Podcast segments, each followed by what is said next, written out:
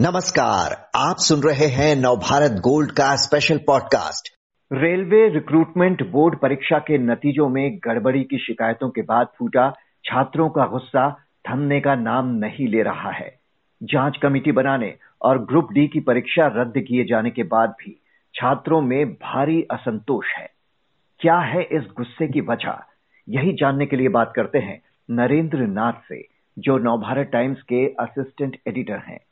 नरेंद्र जी, railway परीक्षा के नतीजे घोषित होने के बाद ऐसा क्या हुआ जो छात्र इतने आक्रोशित हो गए देखिए, उसमें दो पहलू है एक तो जो टेक्निकल पहलू जो 15 जनवरी को जब परीक्षा का परिणाम घोषित हुआ तो आप जानते हैं कि रेलवे एसएससी और इन सब परीक्षाओं में देश भर के लाखों, बहुत भारी संख्या में स्टूडेंट अपियर होते हैं।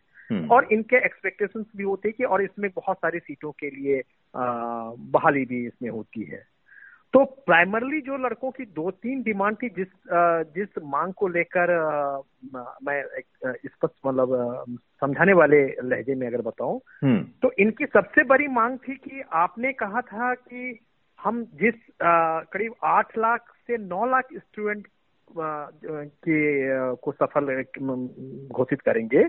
और उसमें आपने सिर्फ़ ढाई तीन लाख लोगों का घोषित किया।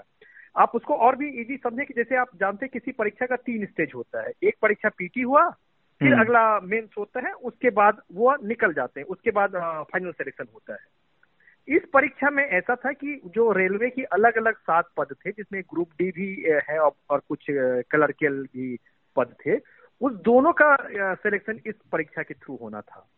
तो इसमें मतलब और इसको एकेडमिक लेवल पे कहें तो ग्रेजुएट लेवल की और non graduate plus two level की भी एग्ज़ाम होना था। प्लस टू लेवल पे ज़्यादा स्टूडेंट अपियर होते हैं। हम्म। तो पहले प्लस टू वालों को की ओर से कहा गया कि हमें तो आप जो कंबाइंड परीक्षा कंबाइंड रिज़ल्ट निकाल के आप तो ग्रेजुएट वालों के साथ कंपटीशन करवा दे रहे हैं। जबकि हम्म। बात तो ऐसे नहीं थी। और दूसरा आपने कहा था कि फ़िल्टर आउट करके हम आठ लाख स्टूडेंट निकालेंगे। तो आप जैसे ही आपने तीन लाख स्टूडेंट कम का रिज़ल्ट निकाला तो कट ऑफ़ मार्क्स उससे बहुत गया। और उसके बाद जो दूसरे स्टूडेंट थे जो हम जो जो ग्रेजुएट या बाकी स्टूडेंट थे उनको अधिक लाभ मिल गया। तो कहीं ना कहीं आपके इस पूरे सिस्टम में ट्रांसपेरेंसी नहीं रही और एक स्टूडेंट एक पद का जो आपका ट्रीटमेंट होना चाहिए तो वो नहीं हुआ। और इसमें आ, कई स्तर पे जो इक्वलिटी भी नहीं हुई इस, इस इसमें हम्म। तो यह एक यह एक इशू हुआ जो उस कारण से स्टूडेंट इसमें भरक गया अब आ आप आइए जब 15 जनवरी को जब परीक्षा का परिणाम निकला तो उसके बाद से कई सारे स्टूडेंट जो थे वो ऑनलाइन ऑनलाइन आंदोलन चला रहे थे हम्म। लेकिन इनकी बात नहीं सुनी गई उस ये सात आठ दिन के बाद आपने देखा होगा, तेईस जनवरी के बाद ये आंदोलन थोड़ा थोड़ा आक्रामक और कहीं कहीं जो रेल को जलाने उलाने की जो घटनाएँ देखी, वो सब हुई और उसके बाद कहीं ना कहीं रेलवे को झुकना पड़ा और उन्होंने इस परीक्षा को अभी तत्काल होल्ड पे कर दिया। कमेटी बनाई, कमेटी सबसे फीडबैक लेगी स्टूडेंट से भी पूछेगी, उनका, उनकी क्या मनसा थी, उनकी क्या ये थी, ये सब सारा उनसे पूछा जाएगा और उसके बाद ये बात हुई जी यानी कि आपका ये कहना है कि जो नतीजों के बाद भी जो दस दिन तक ये अपनी शिकायतें उठाते रहे कई प्लेटफॉर्म से लेकिन सरकार ने उस ओर ध्यान नहीं दिया। अगर वो समय रहते इनकी बात सुन लेती तो शायद ये गुस्सा या ये आक्रोश इतना नहीं फूटता। जिस तरह से रेलवे बोर्ड ने चेतावनी दी गुस्से को ज़बरदस्ती दबाने की कोशिश भी की गई शायद उससे भी और भड़क उठा। अब आपसे एक ये जानना चाहें। हाँ, जी। बिल्कुल आपने जो कहा कि उनकी डिमांड की उनकी बातों को तो सुना नहीं गया।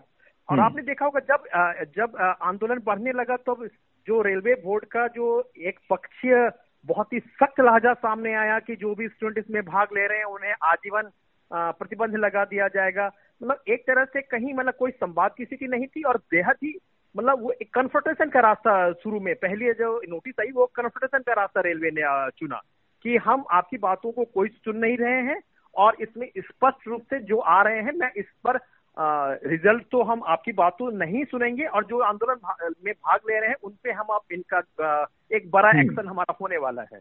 बिल्कुल। आप जानते हैं कि एक स्टूडेंट एक ऐसा तबका होता है कि जो हमेशा कहीं भी पूरे हिस्टोरिकली देखें तो वो एक बड़ा संजीदा होता है। तो उनके साथ जो जो बाद में सरकार ने खुद अप्रोच बनाया जो रेल मंत्री ने कहा कि वो मेरे भाई हैं हम संवेदनशील तरीके से सबसे मिलके करेंगे बैठेंगे।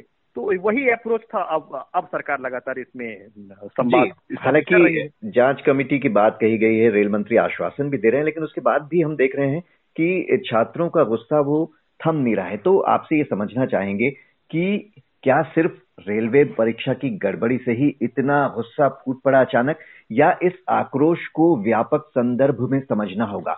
जैसे कि सरकारी नौकरी, नौकरियों में लंबे समय से कई पद खाली पड़े हैं उनमें भर्तियाँ नहीं हो रही हैं। निजी हाथों में सौंपने की चर्चा भी कई बार छात्रों को निराशा बढ़ा देती है उनकी। आउटसोर्सिंग और कॉन्ट्रैक्ट पर रखा जा रहा है कई जगह पर सरकारी नौकरियों में। क्या इन सबको भी अगर देखें कुल मिलाकर जो रोज़गार की स्थिति है वो इस गुस्से की एक बड़ी वजह बनी? बिल्कुल सही कहा आपने। और आप और उसकी शुरुआत मैं इसी परीक्षा से करता हूँ। आपको याद होगा, जब हज़ार उन्नीस के आम चुनाव से पहले ठीक एक बार नौकरी का इस मुद्दा बनने लगा था, तब सरकार बहुत चिंतित हुई थी। और यह जो अभी जिस डेढ़ लाख पदों के लिए जो अभी परीक्षा जिस पर ये बवाल हो रहा है यह उसी समय जब पीयूष गोयल रेल मंत्री थे, आम चुनाव से कुछ महीने पहले, ये तभी ये इसका फॉर्म निकला था। उसी का एक डैमेज कंट्रोल उस वक्त भी एक हो रही थी। दूसरा पक्ष जो आप सरकारी नौकरी के लिए कह रहे हो तो मैं आपको सिर्फ़ आंकड़ों से बताऊँ, ये एसएससी जो सबसे अधिक जो नौकरियाँ देती हैं वो साल में अमूमन जो औसतन है सरकारी रिकॉर्ड के अनुसार, वो चार पाँच चरणों में जो चार अलग अलग जो परीक्षा लेती हैं, उनमें तीन से चार करोड़ स्टूडेंट भाग लेते हैं। उसमें कई सारे रिपीट स्टूडेंट भी होंगे लेकिन फिर भी आप आप उसके मैग्नीट्यूड सोचें कि वो कितना कितने कितना बड़ा नंबर है उस, उस, उस परीक्षा के लिए।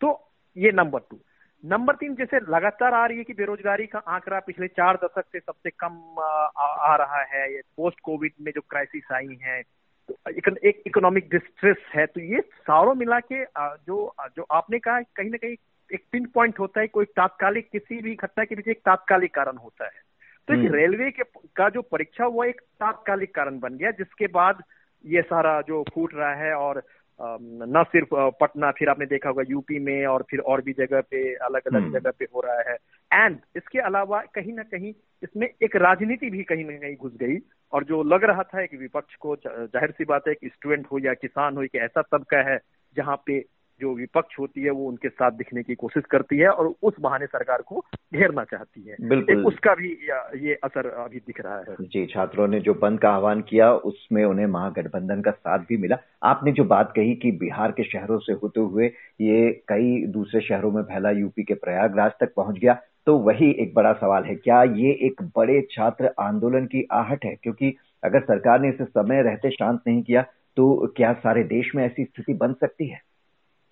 बिल्कुल आप राजनीतिक स्तर पे आप आ, मैं बिहार से ही शुरू करूँ कि आप राजनीतिक स्तर पे राजनीतिक दलों की बेचैनी खास करके सत्तारूढ़ दलों की बेचैनी दे, आप देखिए कि जिस बिहार पुलिस ने कार्रवाई की और जो पूरा एक, एक कड़ा एक्शन लिया शुरू में आपने सुना होगा खान सर पे एफआईआर दर्ज की गई कई सारी कोचिंग संचालकों पे एफआईआर की गई कई सारे स्टूडेंट के खिलाफ बहुत ही सख्त दिए गए। उसके बाद कल आपने देखा होगा वहाँ पे बिहार जो सत्तारूढ़ जेडीयू के जो वहाँ के राष्ट्रीय अध्यक्ष हैं ललन सिंह, वह पूरी तरह से स्टूडेंट के पक्ष में आए। बीजेपी के सीनियर एमपी और राज्य के जो डिप्टी सीएम रहे थे सुशील मोदी, वह आ गए। तो यूपी में जो स्टूडेंट हैं, वो सत्तारूढ़ बीजेपी हो या कोई भी दल, वो स्टूडेंट के सेंटिमेंट के साथ दिखने की कोशिश कर रहे हैं। यहाँ पे दिल्ली में देखें तो पीएमओ के अधिकारी, रेल मंत्रालय के अधिकारी को बुला के मीटिंग कर रहे हैं।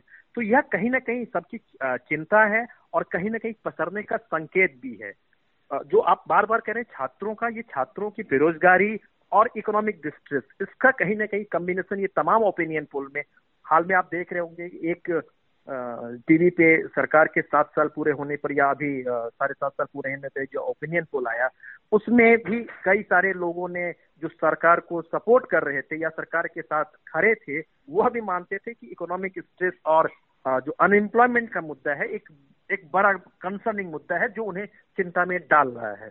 तो कहीं ना कहीं ऐसा इशू है जो बिहार यूपी से निकलते हुए इसके एक पैन इंडिया फैलने की हमें जो सरकार को भी लग रहा है और अपेरेंटली ये लग रहा है कि चिंता है कि ये कहीं ऐसा न पसरे कि उनके लिए किसान आंदोलन से उभरने के ठीक बाद कहीं उन्हें एक दूसरी मुसीबत में ना फंसना पड़े। जी तो अब बड़ा सवाल यहाँ पर ये उठता है कि इस इश्यू को एड्रेस कैसे किया जाए? एक्सपर्ट्स क्या कह रहे हैं? युवाओं का जो ये आक्रोश है उसे समझने के लिए क्या किया जाना चाहिए? सरकारों की प्राथमिकता क्या होनी चाहिए?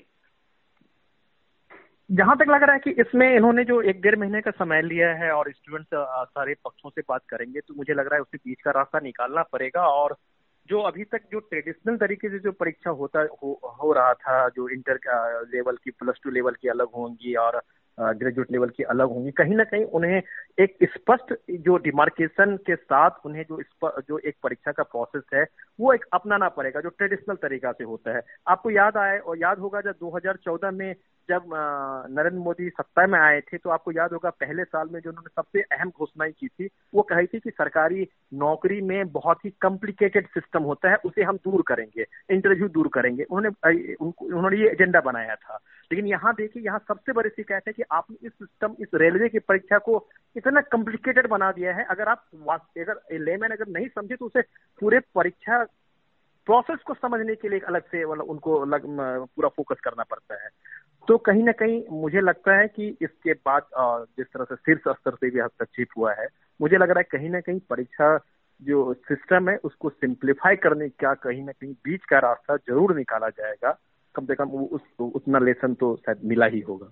बिल्कुल, चुनाव के वक्त तो तमाम राजनीतिक दल नौकरियों के वादे करते हैं, लेकिन सत्ता में आने के बाद ये मुद्दा कहीं ना कहीं पीछे छूट जाता है उनके लिए, और ये भी इस गुस्से की एक वजह है तो ये सभी को समझने की ज़रूरत है कि वो युवाओं के साथ बैठे, उन्हें समझे, उनकी बात सुने। नरेंद्र नाथ जी बहुत बहुत शुक्रिया आपका।